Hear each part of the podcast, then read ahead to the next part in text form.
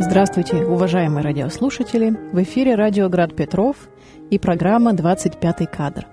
С вами ее ведущие Елена Волоченко и Алексей Злобин. Добрый вечер, дорогие радиослушатели. Напоминаем о телефоне прямого эфира 328 29 32. Ну а мы с вами приступаем к новому, довольно обширному циклу, который принято, нами принято было решение обозначить как «Детский мир», это и тема детства, отрочества, мечты и трагедии, инициации, метаморфозы, игры и многого другого. И тут мы не будем ограничивать себя выбором советского и российского кинематографа, как это было в цикле о покаянии. Но не будем раскрывать всех карт. Скажем лишь только, что наши выпуски будут уже не в хронологическом порядке, а некоторые будут рассматривать э, тему детства через призму определенных направлений, как, например, итальянский неореализм, который ждет вас через одну программу. А мы откроем сегодня наш цикл замечательным фильмом моего соавтора Алексея Злобина. Это «Лорик», снятый в Армении в 2018 году. Снятый в 2016, э, выпущенный в 2018, да. Ага, точно. И его можно найти на сайте ardgniezdo.ru. Com. .com. Далее страница Алексей. Алексей, страница кино. Страница кино. Там можно по ссылке перейти и увидеть режиссерскую версию всем желающим. Мы еще напомним об этом э, под конец программы. А пока, э, предваряя наш разговор, я бы хотела, раз уж мы вступаем в, окунаемся твой э, фильм через э, детскую тему, я хотела процитировать Пастернака. А именно э, пару катренов из его знаменитого «Но старость — это Рим, который Взамен, Взамен трусов и, и колес, колес не читки требуют с актера. А полной гибели всерьез. Когда строку диктует чувство, оно на сцену шлет раба. И тут кончается искусство. И дышит, дышит почва, почва и, и судьба. судьба. Да. Вот э, тема театра, тема игры у нас прямо вводится. И я быстро скажу, что у нас действие вертится вокруг актера, названного в честь Лоуренса Оливье. Лоуренс Александрович, Лорик. И он э, э происходит чудесное э, событие, вдруг оказывается в телах знакомых ему людей. И когда его театр закрывают, тут начинается сама история. Э, разворачивается как раз в полную силу, потому что жизнь вокруг него превращается в театр, потому что он проживает жизни этих людей, э, преображает их и помогает заодно и себе, и им прийти к пониманию чего-то подлинного. Вот так бы я хотела начать этот разговор. И что ты скажешь в ответ? А при чем здесь тема детства? Потому что есть прямая параллель, э, что все мы остаемся детьми сквозь жизнь. И я забыла еще дать маленький крючок. У него есть несыгранная роль из детства у да. твоего героя. Это важно. Кролика. А, здесь очень э, острое для меня переживание того, э, я помню, я очень мало помню из детства. И вообще память отсекла огромные пласты. Я помню очень мало эпизодов, я помню очень мало событий каких-то детских. Но я помню э, острое желание повзрослеть. Вот так мне хотелось. Очень повзрослеть поскорее, как-то выйти из этого детства, как из какой-то зоны зависимости, когда есть мир взрослых, которые тебе что-то диктуют. Я даже сейчас не могу сказать, по каким причинам я этого так хотел. Может быть, я очень боялся знаешь, такого набоковского страха взгляда назад. Я помню, как я в детстве боялся, а, что я скоро выйду на пенсию и умру. И этот страх, наверное, был продиктован э, Мандельштамовским «О, как мы любим лицемерить и забываем без труда, что мы, рождаясь ближе к смерти, чем в наши зрелые года». Но вот сейчас, и когда э, я снимал Лорика, я не могу сказать, что я об этом вот осознанно так э, думал, но это его основная тема этого героя. Когда мы вырастаем, Сохраняем ли мы, не теряем ли мы? А, то самое главное и важное, что и было импульсом и направлением нашего роста. Вот это удивительная вещь, когда куколка превращается в бабочку, да, а, сохраняет ли эта бабочка в себе куколку, несет ли она память об этом а, а, каком-то родовом начале. И вот... А, Лорик, это на уровне сценария заложено, да, э, для него вся его жизнь и начинается, и заканчивается в трагической точке несыгранной роли в детстве, да. Он должен был сыграть в сказке «Алиса в стране чудес», где играли его папа и мама, он должен был сыграть роль кролика, но маленьким мальчиком. Он заболел, он не поехал на спектакль, а родители погибли. Роль осталась несыгранной на всю жизнь. И он стал знаменитым актером, он исполнил а, мечту своих родителей, он стал таким же знаменитым, наверное, как Лоуренс Оливье, по крайней мере, в рамках э, э, воображаемого мира, ну, скажем, Армении, в которой все это происходит и так далее. Он стал знаменитым, важным артистом, которого, на которого ходят, которого узнают, который играет большие главные роли, но он перестал видеть мир, он перестал его остро а, и по-настоящему воспринимать. И здесь он такой эгоцентрик, да, он живет в мире исключительно своих персонажей, и картина построена так, что мы долгое время не видим его подлинного лица, да и он сам не знает своего подлинного лица, потому что он все время то в гриме, то в маске, то с носом Сирано де Бержерака, то еще какой-то, и вот такой человек в футляре, в черном костюме, в шляпе, закрытый а, персонаж. И нужно было, когда театр а, закрывают, а это огромная такая а, внешняя сила, а, по политическим причинам его превращают в штаб а, политической партии накануне выборов, которые в этой стране должны происходить. И он теряет работу таким образом. Его сбрасывают с лестницы, и он ударяется, как полагается. А, в сказке, в русской народной, например, «Финист Ясный Сокол» или в какой-нибудь еще, он ударяется головой озимь, чтобы для него началась другая жизнь. И вот эта другая жизнь — это встреча с ребенком, а, встреча с девочкой. А, она в его же доме живет в подвале. Ну, это так бывает в полуподвальных помещениях. Э, э, до сих пор в Армении много кто живет, так бывает. Наверное, и у нас тоже в Петербурге можно встретить такие жилые помещения. Эта девочка, а, она болеет, наверное, но она, ну, просто она неподвижна. И это был очень э, такой момент острый, когда меня позвали на съемки этой картины, мне сразу был предложен кастинг, мне показали много девочек, которые играли болезнь, страдания, а, какие они, значит, несчастные, вызывали жалость. Смотреть на это было невозможно, потому что, во-первых, это спекуляция, во-вторых, во все в это не веришь. И э, вообще-то одна из особенностей а, детского в том, что ребенок может совсем не знать о, своем, о своей трагедии. И для меня эпицентр солнца, света и радости это была как раз эта девочка, ее глаза. И нужно было, чтобы этот э, ударившийся о землю э, человек увидел эти глаза и чтобы его потащило переродиться обратно. И таким образом вырос фильм о заместительной жертве о том, что в пределе а, понадобится сыграть так, что это произойдет за рамками даже физической жизни, что это произойдет уже в том мире, который оказался настоящим, мир его воображения, мир его мечтаний, мир его сказки — он окажется подлинным. Там живут его родители, которых он потерял.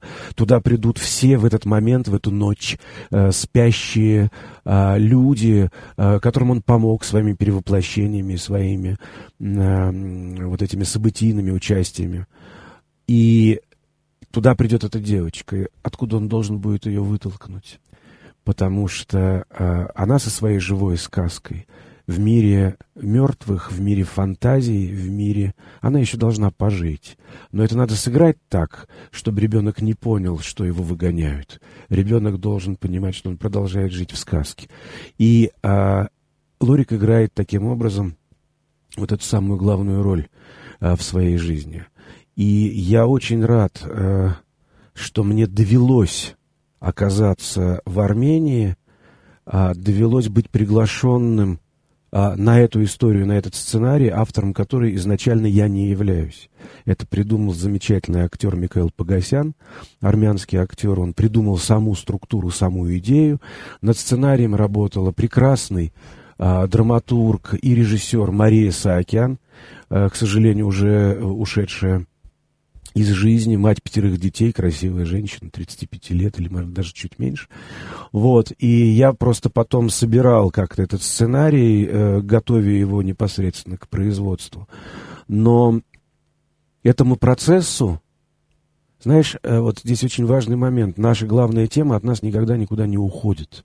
И что бы мы ни делали, если мы всерьез э, беремся за исполнение чего-то, мы все равно, это все равно главная тема, она проталкивает себе выход, и она себя находит. Потому что вот для меня сегодня, вот сегодня, сейчас конкретно в этой передаче, для меня, когда я шел и думал, о чем рассказывать, знаешь, сколько было кинофестивалей, на которых я представлял картину, а потом мы беседовали со зрителями.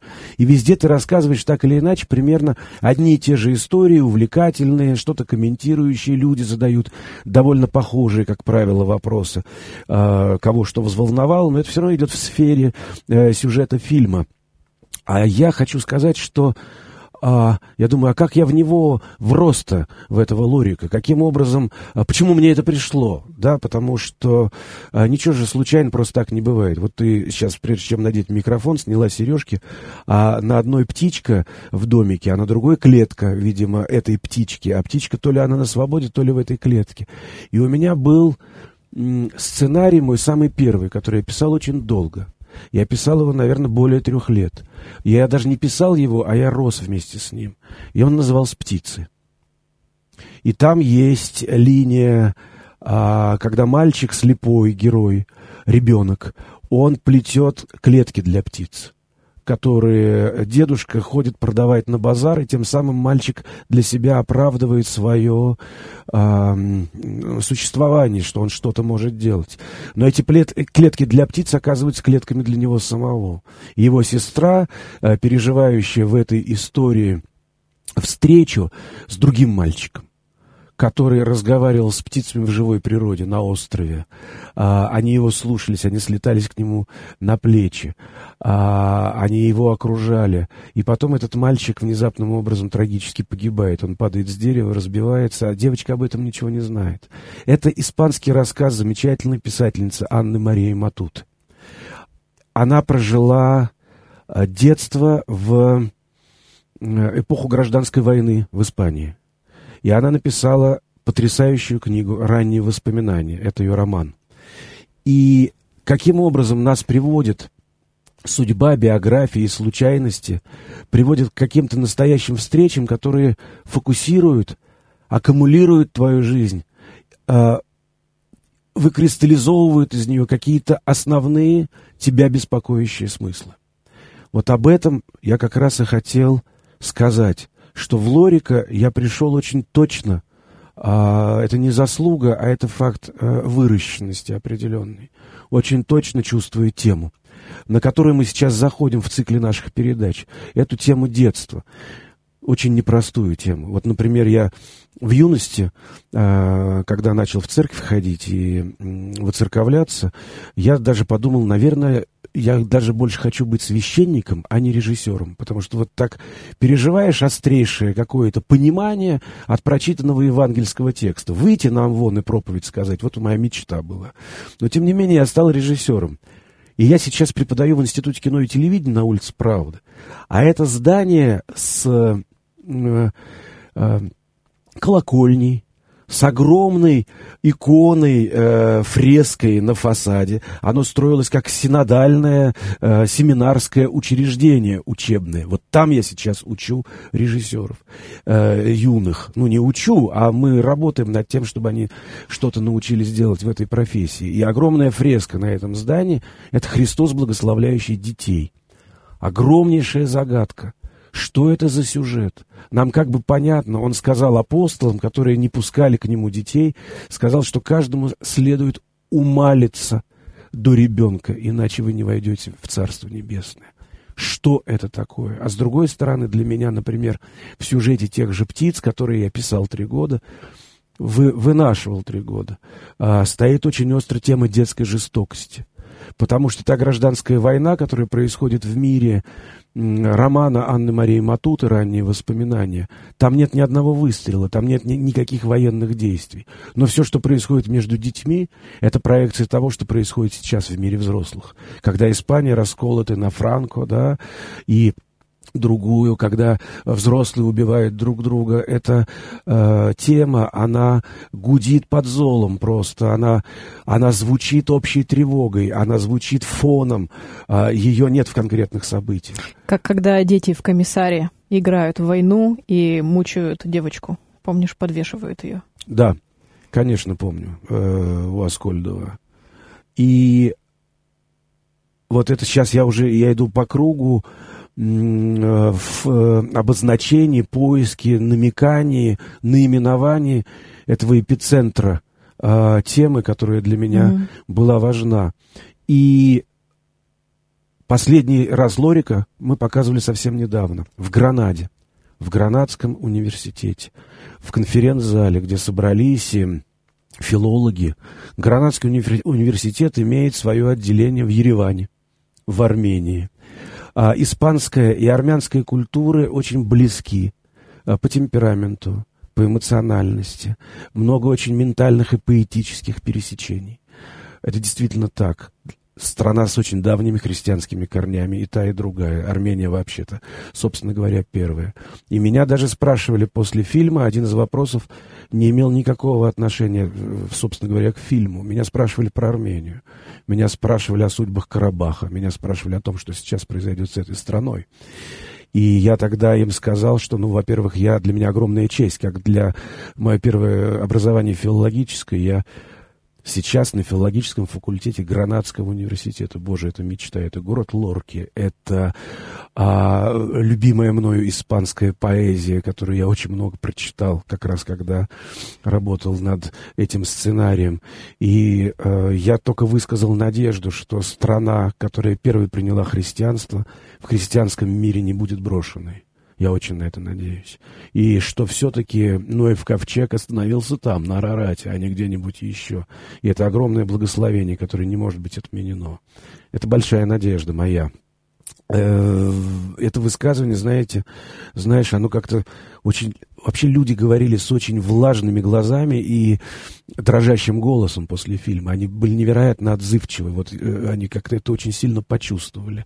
Не, не просто армянское, а это, испанцам это близко. И я понял, что меня привело таки в результате через Лорика меня привело в Испанию меня привело в Гранаду, меня привело в этот эпицентр а, культуры, знания, поиска, ученичества, потому что университет это же всегда особая планета, да, в которой творится вот это начало добра, да, когда люди в знаниях а, полагают а, какое-то воплощение в жизни с целью укрепления этого мира, с целью его сохранения и так далее, и так далее. И вот Гранадский университет, а началась эта дорога, очень просто и связано с кинематографом. Эльдар Александрович Рязанов э, снимал свою сказку «Андерсон». Не знаю, насколько получилось, не получилось кино, неважно. Но ко второй части съемок этого фильма меня позвали в качестве ассистента. И мы поехали на выбор натуры э, в подмосковное имение, усадьбу Тютчевых, Аксаковых, Боротынских, Муранова.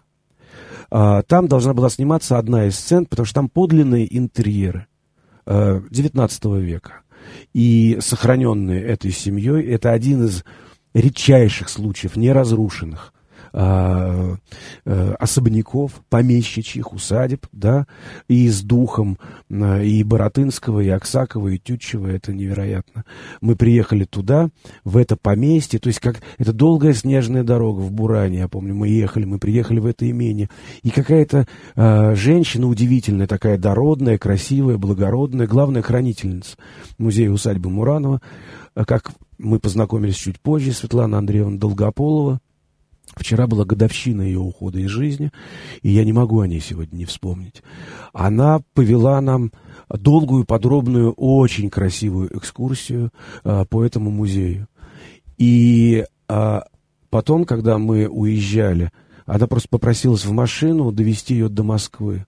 Мы познакомились. Оказалось, что она духовная дочь отца Александра Меня – что он когда-то ее благословил на это служение. И я подумал, боже мой, какое невероятное совпадение. Вот мы иногда входим в такую плотность настоящих человеческих отношений и связей, когда мы начинаем просто интуитивно очень многие вещи угадывать. С ее появлением, просто входом и началом рассказа о Тютчеве, о Боротынском, об этом доме, я вдруг почему-то, а мне это имя не было, как сказать, это не, не имя с э, первой полки э, моей жизни. А я стал почему-то думать об отце Александре Мене. Почему, не знаю, но почему-то у меня вдруг как слово это пришло, хотя не было просто никаких, казалось бы, ассоциаций.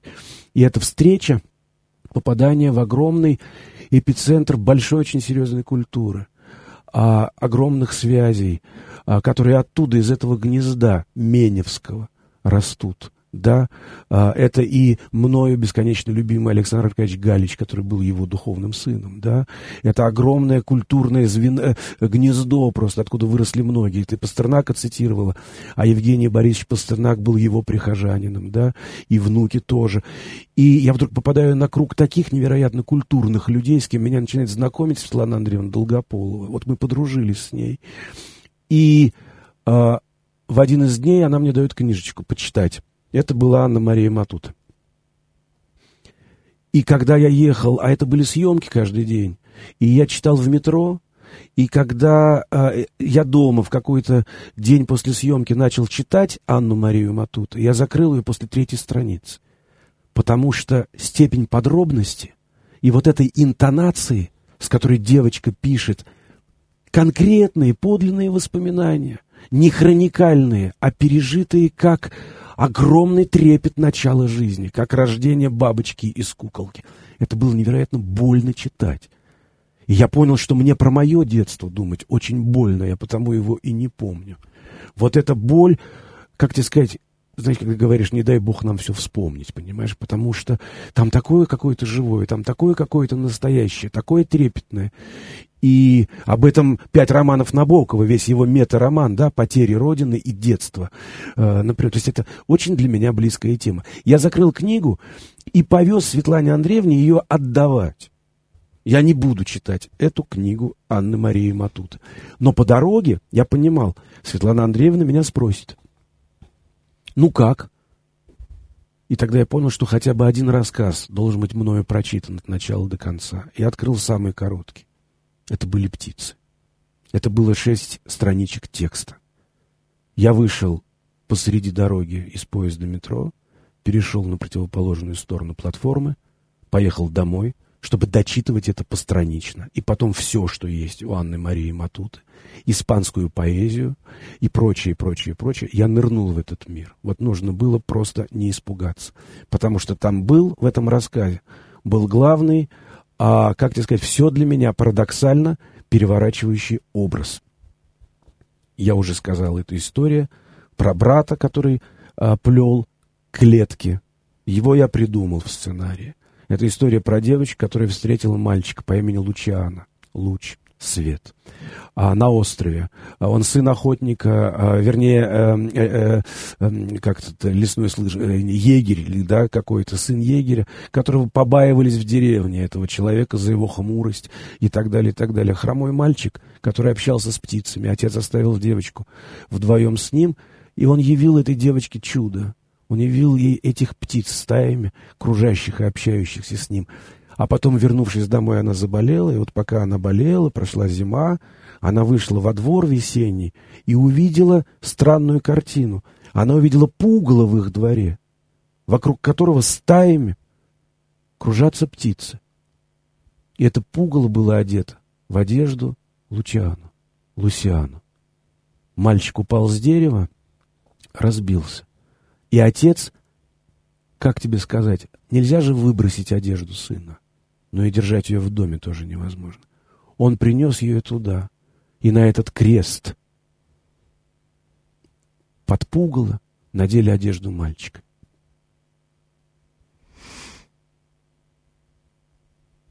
Тяжело. Могу я добавить? Да. Ты и птицы вокруг него кружились. И вот тогда я понял, это моя тема.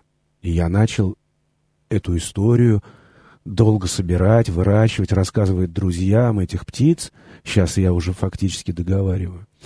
И а, написался сценарий. Но никуда он не пошел. Ну, сложно постановочная картина, я давал ее читать многим продюсерам, э, хорошим, прекрасным, замечательным людям, там, например, Лену Генриховичу Зорину, который сказал, какая красивая испанская вещь и прочее. Но она была очень... Вот туда вся моя жизнь вошла, понимаешь? Мне так было страшно вспоминать собственное детство, что, написав эту историю, я это исчерпал. Вот. И Светлана Андреевна прекрасная. Я очень хочу сейчас а, прочитать а, когда ее не стало, я э, включил автоответчик, старые записи, друзей, голосов, иных уж нет, а те далече. И в том числе там была запись а, ее, у нее был удивительно высокий, такой детский серебряный голос. Вот знаешь, она говорит, мне даже, ну, мне, мне это просто не изобразить. Она, я ее писал, но у меня в записной книжке она означалась «св. Андреевна», потому что вот эта святость какая-то невероятная, она она, э, она была знакома э, с владыкой Антонием Сурожским. Она, ну, это, это просто, это, это просто такой центр, эпицентр русской культуры, просто удивительный. Вот. И она как раз, когда она знала, что я э, начал работать над э, птицами, над Анной Марией Матуты, она надиктовала. Я забыл об этом, много лет прошло. И вот когда ее не стало, я переслушал. Алеша, я видела сон. Я спала на раскладушке у Елены Александровны Огневой в кабинете ее отца. Кабинет, который был весь уставлен книгами. Я вдруг увидела пространство, про которое было сказано «Поднебесье». У этого пространства не было ни верха, ни низа, но была понятна его огромность. И звучал голос, как колокол с улыбкой. «Поднебесье, утро некого дня, я еще не родилась, полдень того же дня. Я еще не родилась? Это начинает становиться опасным. Вечер того же дня. Наконец-то я родилась.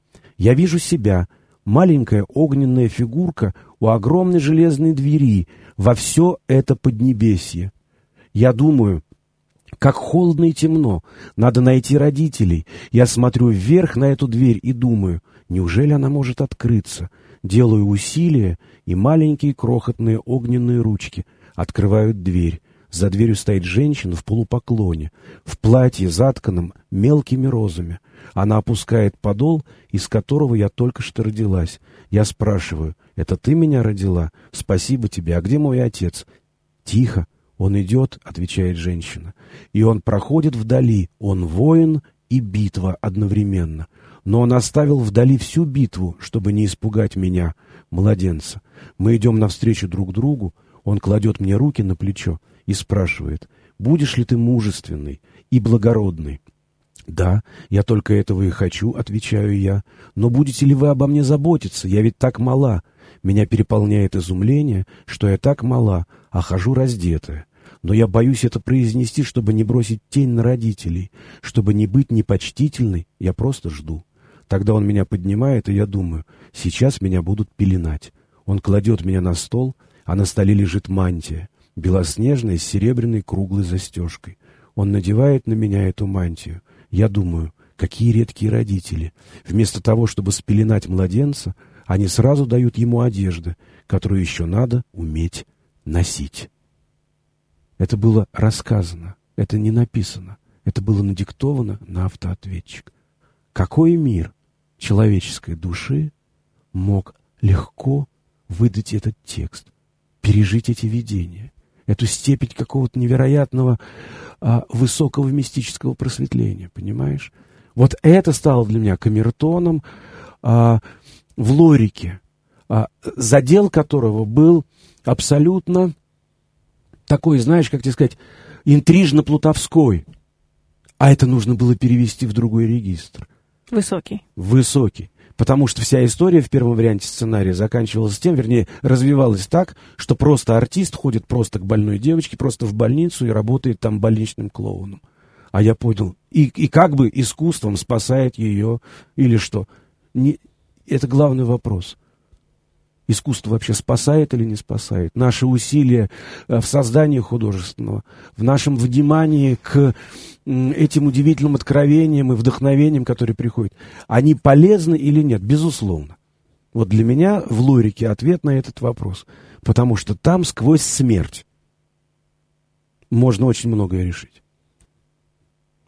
Твой театральный филологический опыт э, позволил сюда внести такие мощные архетипы и затронуть такие струны, знаешь, как в студенте, когда он начинает рассказывать историю о Петре. И вдруг понимает, что эти два э, отрезка, конец XIX века и начало истории, начало цивилизации христианской, они просто сближаются и на двух концах струны начинают вибрировать. И в тему времени, да, вот ты говоришь, ну, актер, он Лорик. Лорик — это маленькая птичка. В переводе с армянского. В переводе с армянского. Это очень важная парадигма, да, потому что он назван в честь Лоуренса Оливье, Лоуренса. а Лоуренс — это увенчанный лаврами. Да. да. И, и хотя у меня была маленькая э, аллюзия к э, птичке певчей, но не будем в нее углубляться, а вспомним, что у него еще есть еще и орлиный нос Серно де Бержерака, а, но при этом он трусливый кролик. И вот да, вот э, актер э, двуликий, как двуликий Янус, в нем есть вот это возвышенное, то, что в полет, и то, что в итоге отправляет его в поднебесье, в сказку, в жертву, в мистерию под конец фильма, а есть вот это э, маленькая, трясущаяся, боящаяся этого мира сущность, которая, ну, скажем метафорически, боится родиться. Когда он в детстве не сыграл этого кролика вместе со своими родителями, и он тоскует одновременно и хочет, и жаждет э, все-таки, как бы для него это как будто венец, потому что этого кролика, эту роль он бы девочке в конце концов показал. И он туда иногда окунается, но все-таки не погружается под конец. И когда девочка ему в какой-то момент сообщает, что ну что же ты, трусливый кролик, видя его э, не, не по внешности, а изнутри, она позволяет ему э, раскрыться, досыграть, э, воплотиться как э, вот э, тому полушутливому и одновременно проводнику в другой сказочный мир, да, мы все-таки еще и к мифологии Алисы в стране чудес, э, тому кролику, который все время, ах, мои бедные ушки, э, и смотрит на время, потому что он э, постоянно как бы теряет эту связь со временем. Э, сказочное время и реальное, оно в таком дисбалансе, что заставляет э, человека, в данном случае Лорика, а он же кролика, э, пытаться уловить, пытаться соответствовать этому времени, а он из него выпал, он не признает этой реальности вокруг себя. Он все еще окунается в свое детство, и, и он все еще не вырос, он внутри маленький мальчик. Но та девочка, на место которого в итоге застает, э, вернее, занимает, она со временем совпадает полностью. То есть для нее окошко вот настоящее, окошко на мостовую, в, не, в это окошко видно гораздо больше, э, чем в, в то же окно олигарха, э, политика, который собирается стать мэром. То есть она не бежит от реальности. Может быть, от нее скрыто ее трагическое будущее, но вот для нее как бы вечное настоящее. Если взрослый либо в будущем, либо в прошлом постоянно лавируя так, то вот детство — это про то отношение со временем, когда только здесь и сейчас. И вот это тебе и позволяет всматриваться в какие-то важные сущности. Да, спасибо, очень точно. Очень точно. Я сейчас услышал э, э, в параллель я услышал то, что это зона нашей ответственности, территория нашей ответственности, вот этот детский мир. Понимаешь, что им, им все поверяется. И, собственно говоря, значит, тут эффект нарцисса произошел. Когда он же в больнице между ними, когда начинается разговор, там первая реплика, он ее спрашивает, как ты себя чувствуешь? И она его с, а, а, вопросом на вопрос. Честно? И вот это очень важный задел. Как когда-то Антония Суржского спросили, а как разговаривать с Богом? Говорит, ну, во-первых, честно.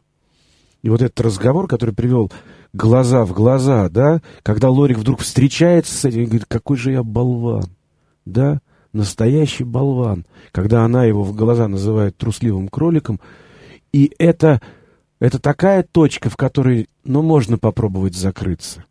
Но тогда ты чувствуешь, он чувствует, важнейшую совершенно вещь, что а, в какой-то момент наша жизнь может либо случиться, либо не случиться между двумя очень важными полюсами, между состоятельностью и подвигом.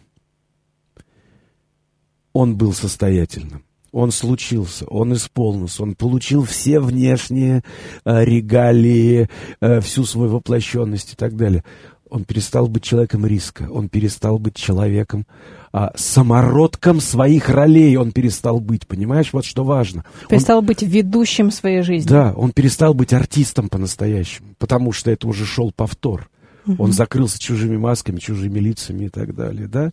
И здесь э, девочка его... Вот знаешь, мне мальчик восьми лет на одном из просмотров, вот это вот он у меня, я его называю своим учителем, у него имя такое еще, Мефодий. Ему было 8 лет, когда, посмотрев Лорика, это была детская киношкола, там все дети были старше Мефодия. И Мефодий восьмилетний встал, я говорю, у кого какие а, самые острые переживания, пусть даже вам не понравилось, скажите, что не понравилось, но это дети. Вот, встал Мефодий и сказал, меня тронуло, что когда Лорик перевоплощается, и его никто не узнавал, даже родная тетя, а вот девочка его узнала. Сперва на детской фотографии, а потом угадала при встрече. Она ему в сердце попала, назвав трусливым кроликом, не зная, кто он такой. Когда мы получаем травму, это ребенок пишет, говорит, когда мы получаем травму, это не всегда плохо. Ему сказали, что он трусливый кролик, и он даже хотел отойти, чтобы расплакаться. Это счастье. Иногда обида может быть счастьем, которое меняет твою жизнь.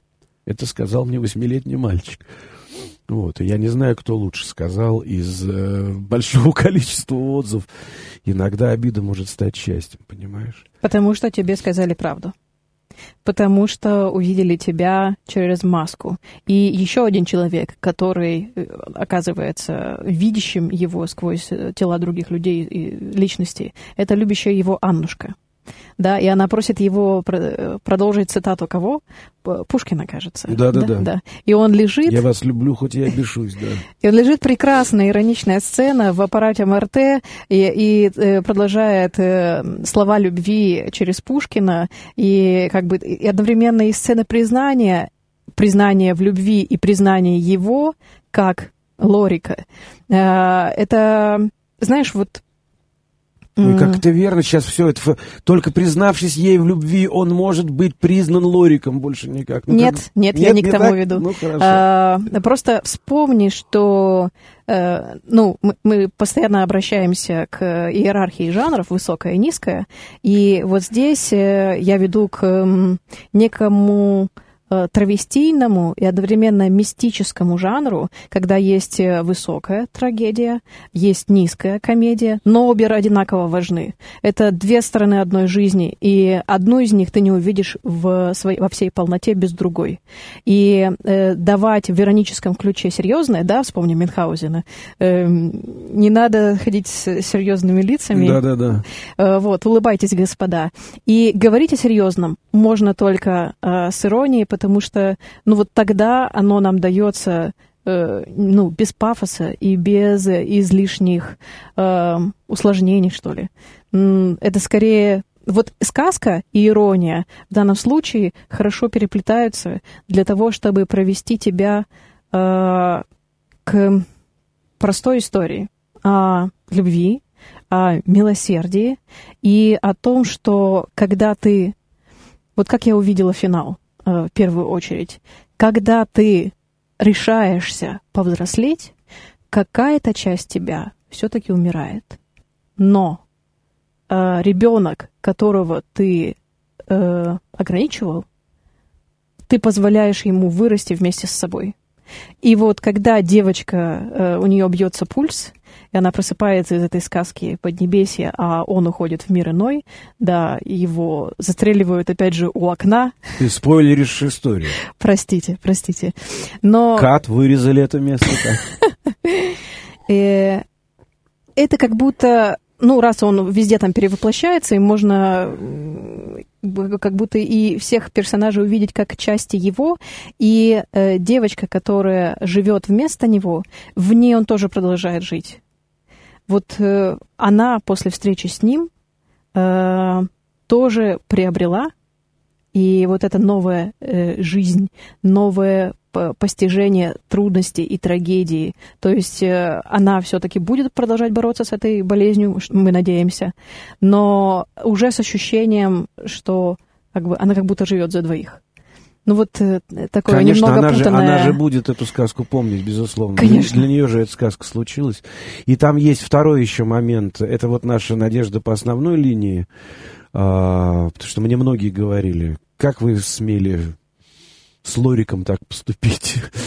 вот. Но, а, знаешь, когда а, я вдруг а, вспомнил это армянское слово лорик, птичка, перепелка. И есть прекрасная песня, которая э, очень красивая запись, по-моему, чуть ли не 12 -го года в Париже. Комитас поет э, армянский выдающийся композитор, который раскрывал древние ключи армянских песнопений и не смог свое открытие донести до человечества, потому что сошел с ума, увидев э, армянскую резню в Турции. Вот, и это э, все осталось под спудом. И он поет эту, птичку, э, эту песенку, э, Лорик, э, про птичку, он ее поет. И тогда я понял, последнее, не знаю, кто на это обращает внимание или не обращает внимание, но я попросил Микаэла э, на озвучание э, актера, чтобы он мне понасвистывал разных мелодий. Угу. И когда девочка э, в финале э, просыпается, и наступает утро ереванское, где уже нет никого, ни этих страстей, ни этой сказки. Город спит, нет ни одного человека. Но там звучит пти, птичий щебет. Вот это было очень... Она, она здесь, она на этой веточке, она никуда не делась. Эту песню не остановить. И это, э, наверное, может быть, это с подсказки поэтической, потому что есть э, любимые мною стихи Хименеса. «И я уйду, а птица будет петь, как пела, и будет сад, и дерево в саду, и мой колодец белый, на склоне дня прозрачный, спокоен, замрет закат, и вспомнят про меня колокола окрестных колоколен. С годами будет улица иной, кого любил я, тех уже не станет, и в сад мой забеленную стеной э, чего-то там лишь тень моя заглянет, и я уйду один без никого, без облаков, без какой-то там капели. Ах, а птицы будут петь и петь, как пели. Нам, к сожалению. К счастью. Пора подходить к концу и подводить маленький итог, и я завершу это небольшим воспоминанием о пьесе Пиранделла. Вот у нас сегодня был испанский автор. А, привет э, Италии, потому что у Пиранделла есть незаконченная пьеса а, «Великаны горы», и там труппа актеров попадает на виллу к волшебнику. Это для них одновременно и прекрасный, и кошмарный опыт, потому что они там встречаются и со сказкой, и с кошмарами. Каждый из них переживает свой внутренний кризис, но есть главная героиня, и вот она направляется прямо к устрашающим великанам, потому что, говорит, э, сказка необходима человеку. То есть они продолжают верить в чудо, потому что э, это кратчайший путь к сердцу э, человеческому. И вот твоя история сказочная, она наиболее правдивая в человеческом отношении. Там есть гротескные, э, фантастические моменты, но это по, по идеям и по отношениям между людьми э, документально. Безусловно. Фактически. Ну что ж, э, мы напоминаем, что фильм Алексея Злобина э, «Лорик» можно посмотреть на сайте artgнездо.com. Э, страница Алексей, далее страница кино, там по ссылке можете перейти и насладиться этим фильмом. Ну, а мы с вами прощаемся и напоминаем, что это был 25-й кадр. Э, в следующий раз, вернее, через раз, мы продолжим э, беседы в цикле «Детский мир». С вами были Алексей Злобин и Елена Володченко. Большое спасибо. До свидания.